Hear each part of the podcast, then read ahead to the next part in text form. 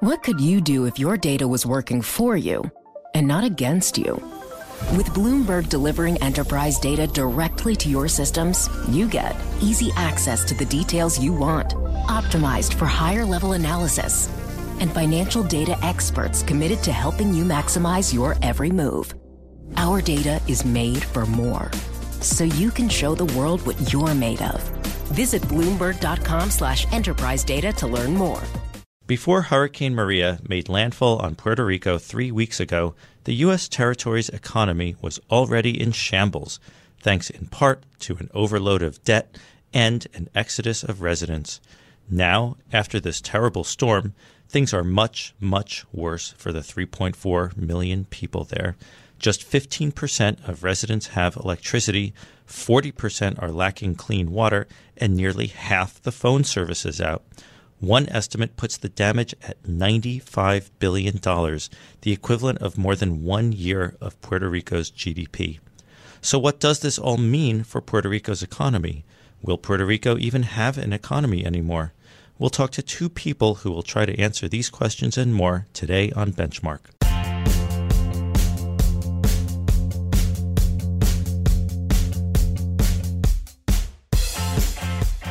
I'm Scott Lanman, an economics editor with Bloomberg in Washington.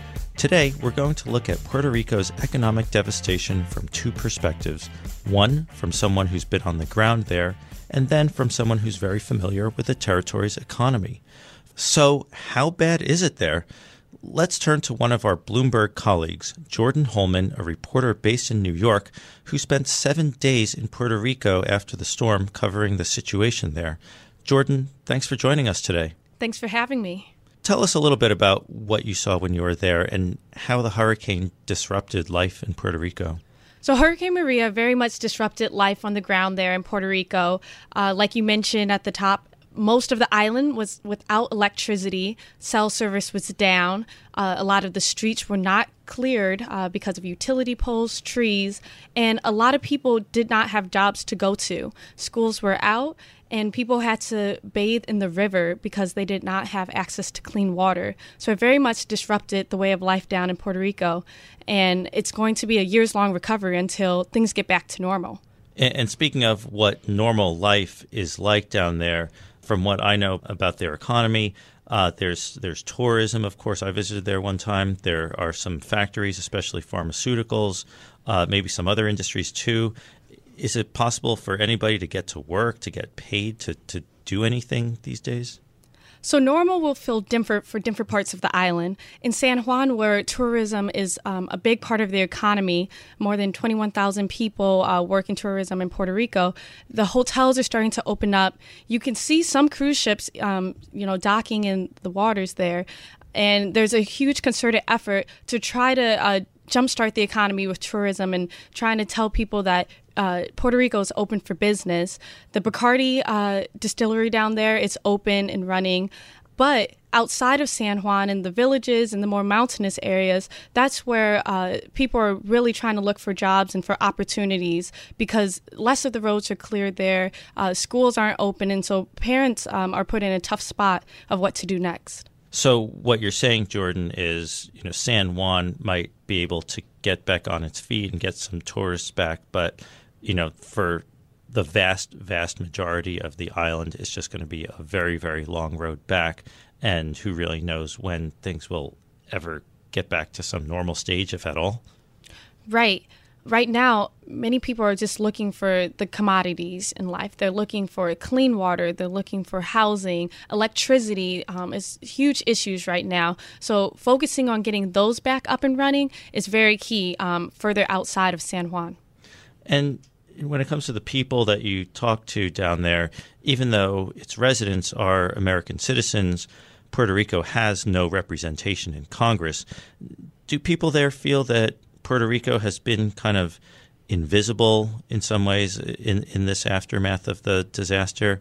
I mean, not that people don't know about it, but given its distance, uh, the fatigue with other hurricanes like Irma and Harvey, that it's it's not really getting the attention and help that the people there deserve.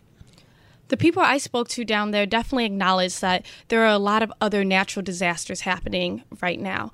Um, there was Harvey um, in Texas, and yeah, Irma in Florida, and other parts of the Caribbean. Right now, there's forest fires in California. But everyone stressed to me that while they understood that they still needed aid, they were still part of this country, American citizens. They felt that uh, Trump's visit it could have been a positive thing since he's the president and it brings media attention and resources. But as aid is still coming in, not everyone's receiving it in all parts of the island. And so that's a big focus right now to make sure that the aid is getting and reaching the people who need it most. Just one last question before we move on to our other guest. Is it possible to even rebuild Puerto Rico in a reasonable amount of time. We, we have an article out from some of our colleagues about how uh, you know the debt burden was so large that uh, public employees like uh, like police officers were already cut. I mean, everything was basically a shambles already. Is it even possible to rebuild? You think? Maria definitely didn't help um, the financial situation down in Puerto Rico, and the electrical grid needs to be rebuilt. Um, the water situation needs to be handled as well. Uh, right now, they're still in an emergency rescue recovery stage, but this is also could be looked at as an opportunity for a clean slate for rebuilding the infrastructure in a more durable way. Tesla said that you know they are looking into possibilities of rebuilding, and um, Google has said that they're going to help with the cell service. So this could be a place where corporations can step in and help this effort, but it's definitely going to be a years long recovery. That's uh, definitely what FEMA impressed upon me while I was down there that this is going to be a slow recovery and not everyone's going to feel it at the same time. So that's one thing that's going to be a years long recovery. Definitely sounds like a very, very difficult situation. Thanks, Jordyn, so much for uh, coming on today. Thanks for having me. Collaborate for a greener future at the Bloomberg Green Festival, a groundbreaking celebration of the thinkers, doers, and innovators leading the way. From design and culture to technology, science, and entertainment. Hear from inspirational speakers and immerse yourself in climate solutions. July 10th through 13th in Seattle. Title sponsor Amazon. Official airline Alaska Airlines. Get 20% off using promo code Radio20 at BloombergLive.com slash Green Festival. All right, well, let's bring in Arthur MacEwan now. He's a professor emeritus of economics at the University of Massachusetts in Boston. He's studied the Puerto Rican economy for more than 20 years, consulting to government and non government organizations and publishing several articles for both academic and general audiences. Thanks for joining us on Benchmark today, Professor. I'm glad to be here. So, from your perspective, can, can you just give us a little background here? Before this storm struck, if we can talk about Puerto Rico in some normal state, what have been the major components of Puerto Rico's economy over the years? Well, for the last 10 years, Puerto Rico has essentially been in a recession. The economy has declined by, well, there are various measures, but probably about 15% since 2006. Uh, you mentioned, or your previous guest mentioned, that there's been a large exodus, uh, hundreds of thousands of people, perhaps uh, 500,000, have left the country and come to the United States. Uh, as citizens, of course, they can move here easily, and that's made uh, a big difference. It, people leaving doesn't, doesn't help the economy, uh, to be sure. The recession itself has to be put in context in the sense that the Puerto Rican economy was falling further and further behind the U.S. economy, growing slower than the U.S. economy ever since 1980. Uh, and now, of course, it's going down, while, however slowly, the United States economy is going up. Um, there, there are several reasons for this. That, uh, that is, several reasons for the slow growth and then the development of the recession. All this comes before the hurricanes, of course, although it's had hurricanes before, never, never anything like this in, in Puerto Rico. Uh, the the U.S. government and the Puerto Rican government have focused excessively on manufacturing and attracting U.S. firms, manufacturing firms, to Puerto Rico with very large tax breaks. Um, this has led to a distortion of the economy, a, a, failure to focus on other industries, and hasn't done very much for employment in Puerto Rico. For example, manufacturing accounts for about 40 45% of the Puerto Rican economic output, but only 8% of employment. You know that something's weird when those you hear those numbers. How is that possible? well, it's possible because the, the firms operating in Puerto Rico have huge profits. And because they basically don't pay any U.S. taxes or Puerto Rican taxes, or very little uh, on their activities. So what uh, this is under particular U.S. laws. Some of those laws have been changed, but this situation has not changed dramatically in in recent years. Uh, so it's not, and it costs more in lost taxes uh, to to increase a job, to make a job in Puerto Rico than the salary of the job. Uh, so it's not a very good policy. But also, this focus on manufacturing which I don't think has paid off that well for Puerto Rico, has led to neglect of other sorts of industries on, on the island. I mean, you mentioned earlier that they're counting on tourism to do something. Well, it's a little late, I'm afraid. Um, for the last 20 years, the amount, uh, the number of tourist arrivals has been basically flat in Puerto Rico since about 1995. Uh, if you compare this with the Dominican Republic, which started off in 95 with less tourism than Puerto Rico, and now is much larger in terms of the number of tourists that come there. The reason behind this uh, looks very much like uh, the, the government of the Dominican Republic has increased its spending year after year in support of tourism. In Puerto Rico, the government spending on tourism has been basically flat. The kind of infrastructure that might uh, develop Puerto Rico, the advertising campaigns that might develop tourism in Puerto Rico, those haven't been there. Uh, and the other examples come up for uh, one case is agriculture, which has just been devastated in Puerto Rico over the years. Uh, of course, it's even more devastated now with the uh, with the hurricane.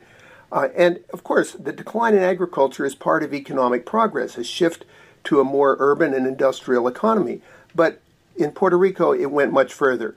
Uh, there was no attention, little government extension programs to build up agriculture, to find the appropriate things. Puerto Rico now imports, by some estimates, over 80 to 85 percent of its food. Um, now, it's not the best place in the world for agriculture. A lot of the island is uh, is very mountainous. Nonetheless, uh, there's certainly opportunities, and furthermore, uh, there's very little export of crops to the United States, whereas there are plenty of crops that could be grown in Puerto Rico, and some are. Some are. It's not totally zero uh, for export to the U.S. market.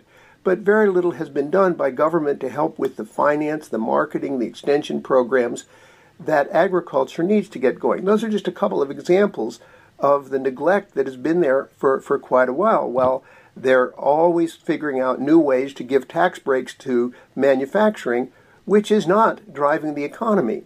Now, uh, let, me, let, me, interrupt you. Let sure. me interrupt you for a second. So we we've had these decades of uh, failed economic policy experiment, basically in Puerto Rico. Uh, like Jordyn was saying, companies like Google and Tesla are uh, looking at ways of, of getting the electrical grid back online or the telecom infrastructure. Is it time for more radical uh, economic experiments that could encourage that sort of thing, or do we really need to go back to basics and see? All right, you have a tropical location. Let's put in a uh, tourist infrastructure that that's that that really works and that could actually attract visitors. Well, I think the answer is both. That is, it would be fine to start developing the tourist industry, but at the same time, there has to be something done about the electrical grid. Uh, you shouldn't let a good crisis go to waste, uh, as somebody, as many people have said. But, but look, the electrical system in Puerto Rico has been very inefficient and very expensive. Uh, this is an opportunity to rebuild it in a way that is not only less expensive, more efficient, but also in a, it will withstand uh, hurricanes to a degree possible, and also could be green.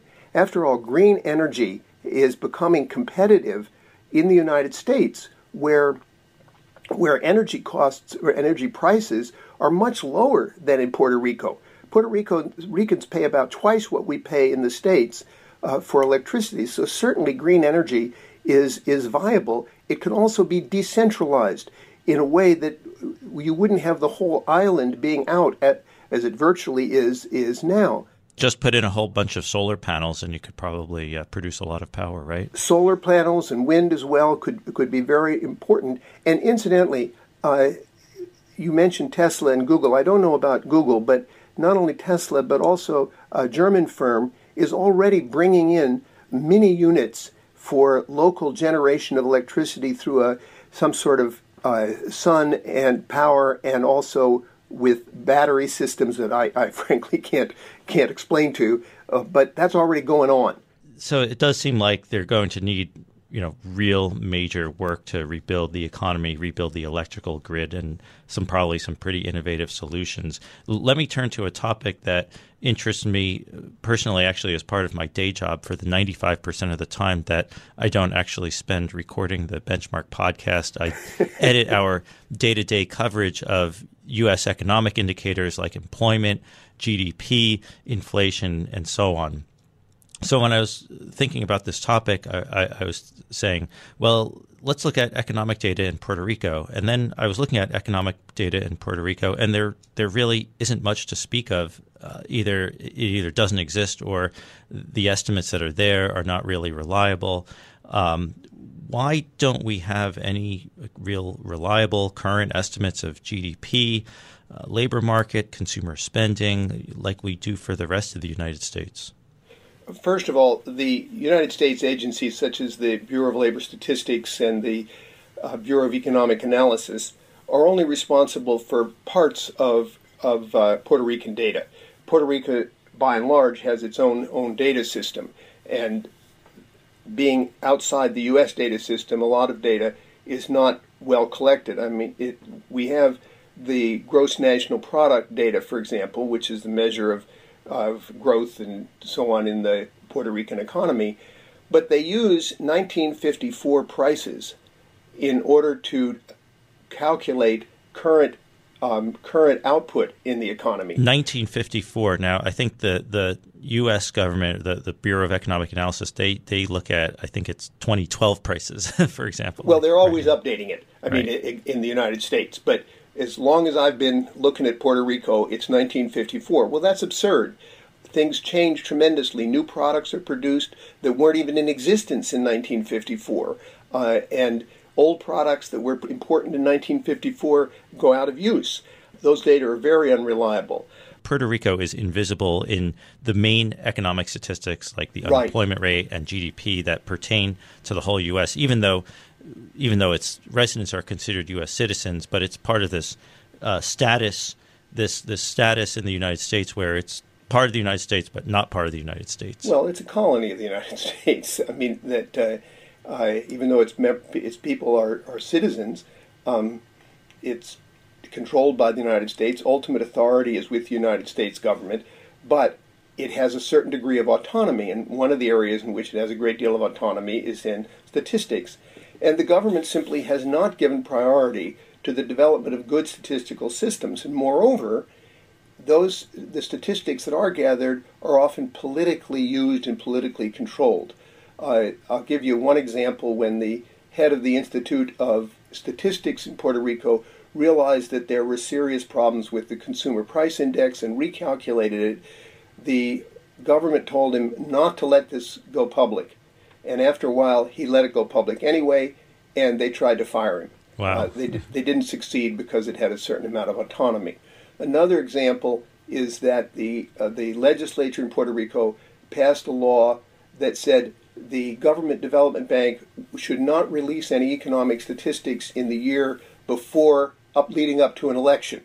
Wow if we got any of that in the United States, you, you would you would have endless congressional hearings and right, recriminations right. But, and so on. Right. So those were clearly pol- efforts to use the, the the data system politically, which were problems. Now, I mean, I don't mean it's all absolutely useless. I think that the employment data, for example, are of uh, some use. And I just would mention that before the storms hit, the August data showed that, which is the most recent data we have, that unemployment was running at almost 12% in, in Puerto Rico. now I hesitate to guess. I mean, if they're 12% employed, uh, that would be high.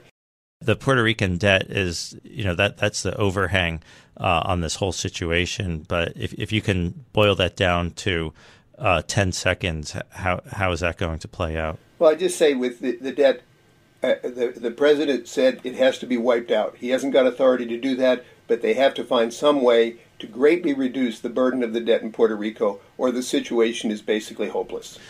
Well, on that note, on that hopeful note, we're going to have to leave it there. Uh, Arthur, thank you so much for uh, speaking with us today. Thank you. Benchmark will be back next week, and until then, you can find us on the Bloomberg Terminal, Bloomberg.com, our Bloomberg app, as well as on Apple Podcasts, Pocket Casts, and Stitcher. While you're there, take a minute to rate and review the show so more listeners can find us. And let us know what you thought of the show. You can follow me on Twitter at, at Scott Lanman, and Jordyn Holman is at, at J O R D Y N Journals.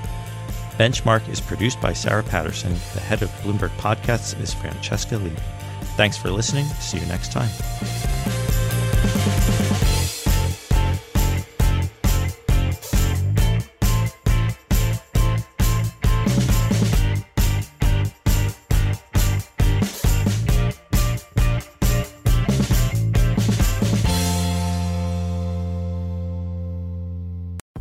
Collaborate for a greener future at the Bloomberg Green Festival, a groundbreaking celebration of the thinkers, doers, and innovators leading the way. From design and culture to technology, science, and entertainment. Hear from inspirational speakers and immerse yourself in climate solutions. July 10th through 13th in Seattle. Title sponsor Amazon. Official airline Alaska Airlines. Get 20% off using promo code radio20 at bloomberglive.com slash green festival.